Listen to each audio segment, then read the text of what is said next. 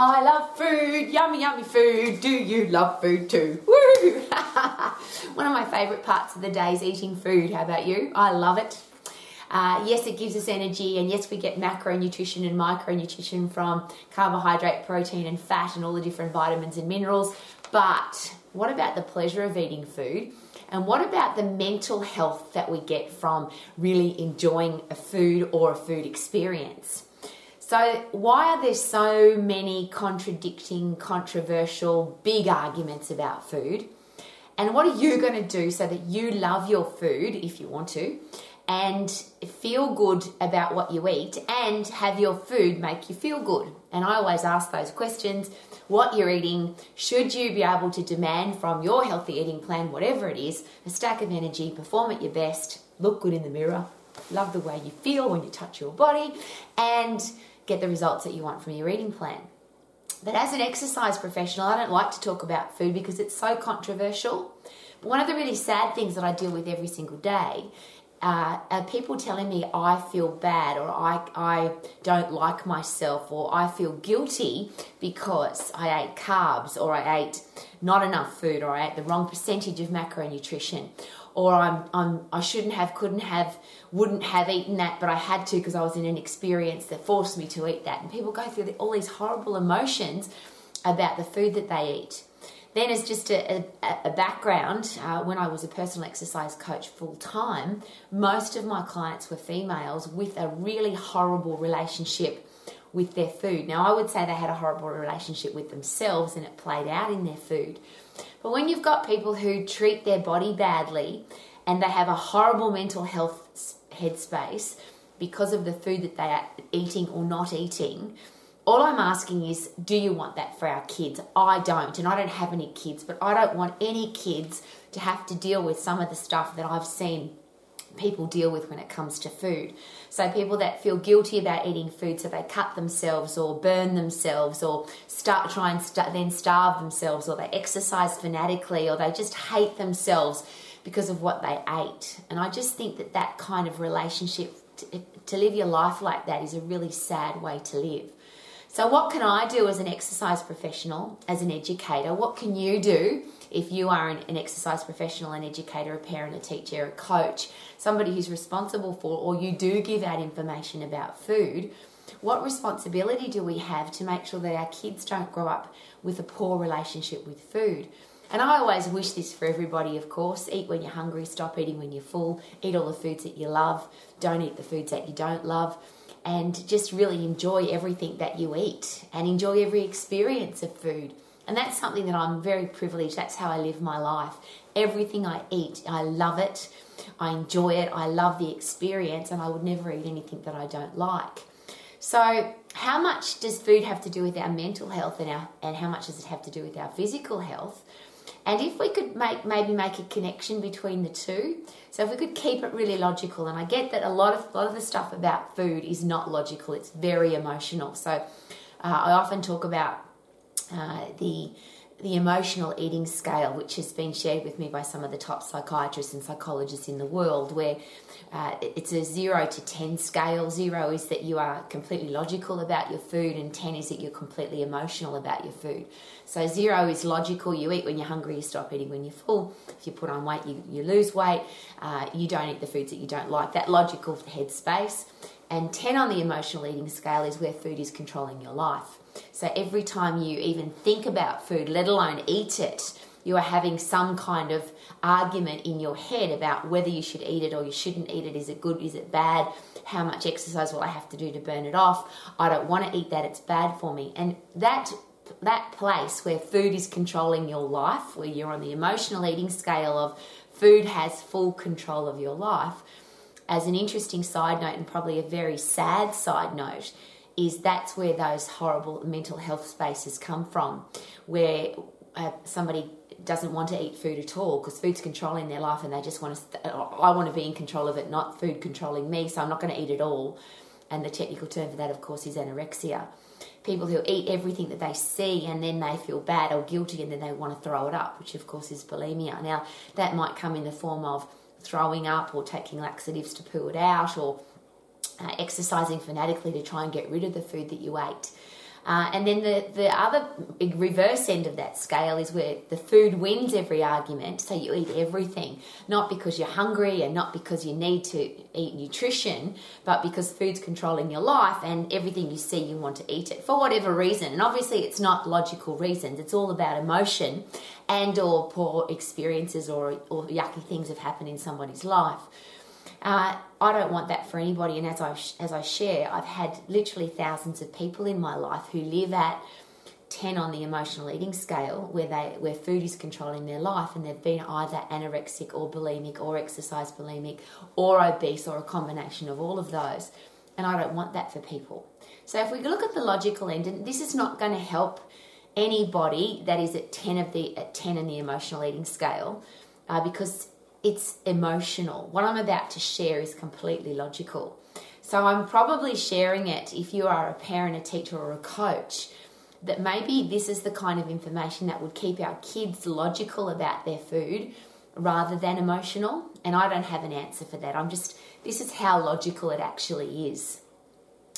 I love food as a substance, as a yummy thing that I do. To me, I don't know whether that's emotional or logical. I just love food. So I eat when I'm hungry and I stop eating when I'm full and I eat all the foods that I love. But if you were to break that down into the pure science, macronutrition is 4 macronutrients, which are carbohydrate, protein, fat and alcohol.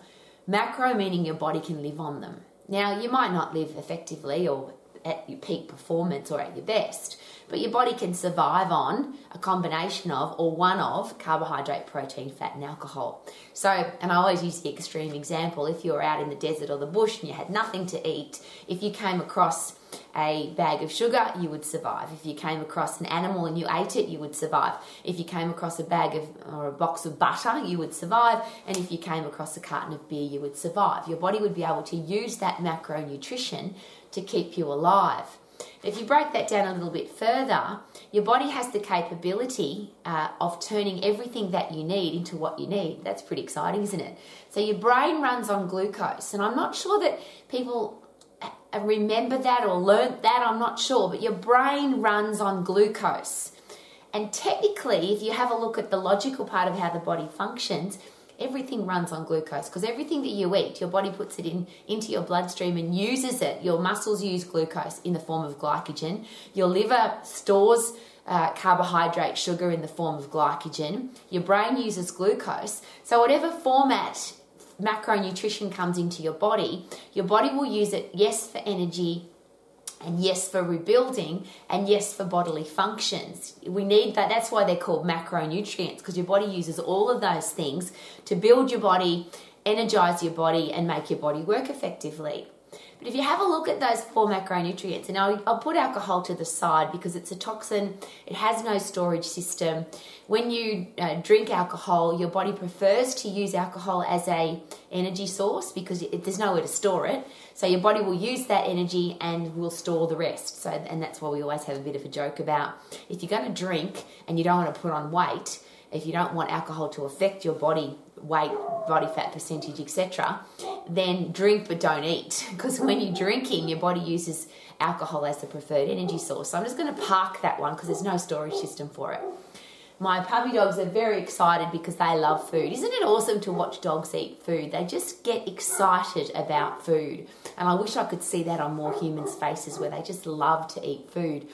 And I use that example of, sometimes I see people eating really yummy food, but they look miserable. And I always ask, look at that delicious piece of cake you're eating or that yummy meal that you've got in front of you. And people actually say to me, I shouldn't be eating this, it's bad for me. And there's 2 things there. Why would you eat something that's bad for you? Or why is it bad for you? And that goes back to the logical part. The 3 macronutrients that we use to survive, the 3 macronutrients that we use to give us energy and for bodily functions. Carbohydrate, the one that gets a really bad rap, and you'll hear this if you go to social media, poor old carbohydrate gets just nailed on a regular basis, how bad it is. Sugar's bad, carbohydrate's bad, there's good and bad carbohydrates, the whole bit. The logical part of that is that carbohydrate is made of carbon, hydrogen and oxygen. Go back to, I'm thinking year 7 or 8 basic science. If you have a look at what fat's made out of, it's also made out of carbon, hydrogen, oxygen.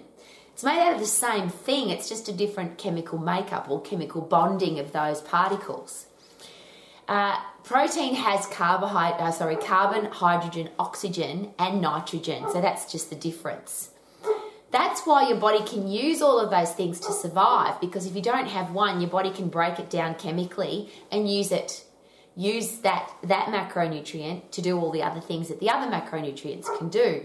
So for example, you'll hear a lot about the ketone diet, or what happens if you go into starvation mode or you're fasting, that if you're not giving your body carbohydrate and your brain runs on glucose, so it has to have carbohydrate, your body will go through the chemical breakdown of your body will have to try and run on something else. So it's a very complicated process, but your body will take fat or protein and turn it into something that your brain can run on. And that's probably a very simplified version of what the ketone process is all about. It's for survival. I get a bit sad about that because I don't want food to be about survival. I would like food to be about pleasure and enjoyment and loving life, because it's a very special part of life. And it gives us energy and performance and makes us feel good and makes us look good. But if you look at those, and I'll leave micronutrition to the side again. If you just look at macronutrition, why is it that carbohydrate, carbon, hydrogen, oxygen is considered bad? And some people say that fat, carbon, hydrogen, oxygen is good. And protein, at the moment, that's really good. Carbon, hydrogen, oxygen, and nitrogen. They're just stuff that our body runs on. Now, do we want to get them in the right order? Do we want to have the right percentage? Do we want to have the right amount? Is it possible that your body will tell you that pretty quickly without screwing up your headspace? If you don't have very much energy, if you're not performing at your best, if you don't like what you see in the mirror and you don't like the way your body feels when you touch it, and you're not getting the results that you want from your eating plan, is it possible that it doesn't matter what percentage of macronutrition you're putting into your body, it's not working? There's so many diets and experts and social media gurus and people preaching about food. But when I ask those four questions, do you have a stack of energy? Are you performing at your best? Do you love what you see in the mirror and love the way your body feels to touch it? And are you getting the results that you want? The answer, unfortunately, is often no. And even though people are preaching a certain diet, they aren't either living it, or whatever they're doing isn't working. So I'm going to ask this very personal question. Would it be a really good idea to find out for yourself, rather than carbs are bad, fat and protein is good, and that goes in and out of fashion, by the way, because I've lived on the planet a really long time and there's been time when fat's been good and fat's been bad, carbs have been good and carbs have been bad, vegan vegetarian's good and vegan vegetarian's bad, you should be a carnivore. That bloody changes all of the time, because that's all based on opinion. But if you go back to the pure basic science, the common sense and logic, carbon, hydrogen, oxygen, nitrogen, that's what a macronutrient is to make sure that our body can survive. Do we need to get that in the right percentage? And interestingly, what is that? Could it be different for everybody? Some people have faster metabolism, some people have more muscle, some people use their brain more, some people are more physical.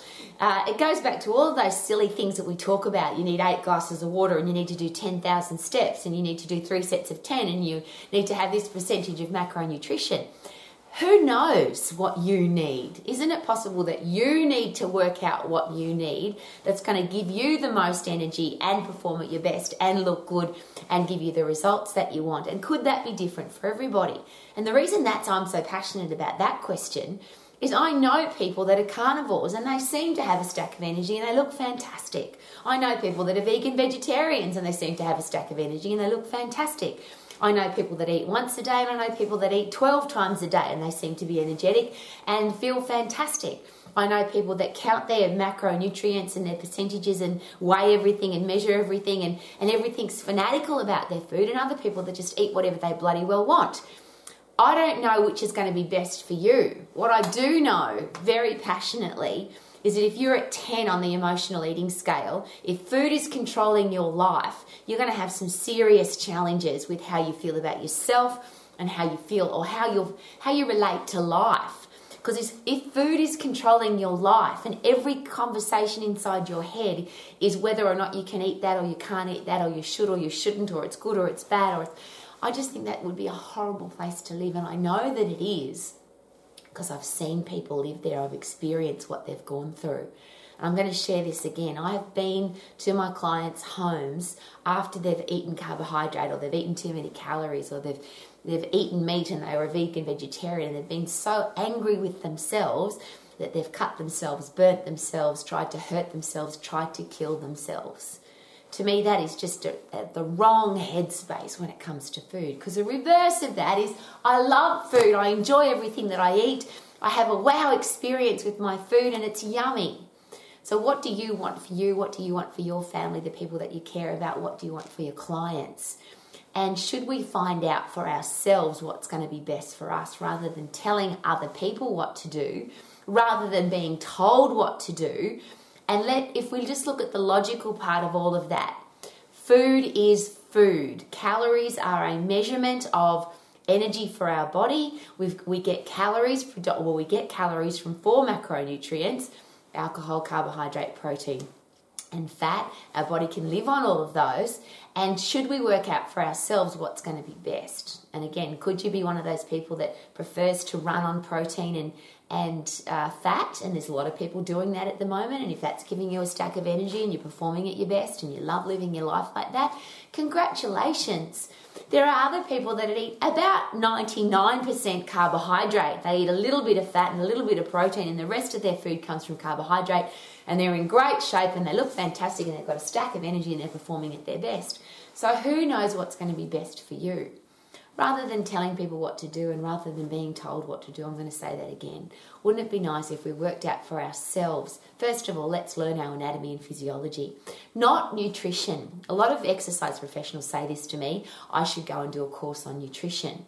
Well, ultimately, if you want to understand carbohydrate, protein, alcohol, and fat, the macronutrients, where they come from, how your body uses them, where they're stored, and how you burn them up if you've got too much of them in your body. That's physiology. So if you learn your anatomy, the body systems, and your physiology, how those systems work, is it possible that you'll be able to figure out for yourself? Wouldn't it be nice to be able to analyze any diet, any eating plan, any label on a food product and say, okay, this is going to work for me or this isn't going to work for me based on my physiology, based on my taste, based on when I like to eat, based on my lifestyle, based on what's going to work for me, not what some guru tells me. Wouldn't that be awesome? I would love you to love your food, love every food experience, and enjoy everything that you eat. Because to me, that would be living life to the max. Thank you for coming to Romax. My name's Rowie. And I love food. I love food. Food. Glorious food. I love food. Glorious food. Let's have a chockey. Woohoo!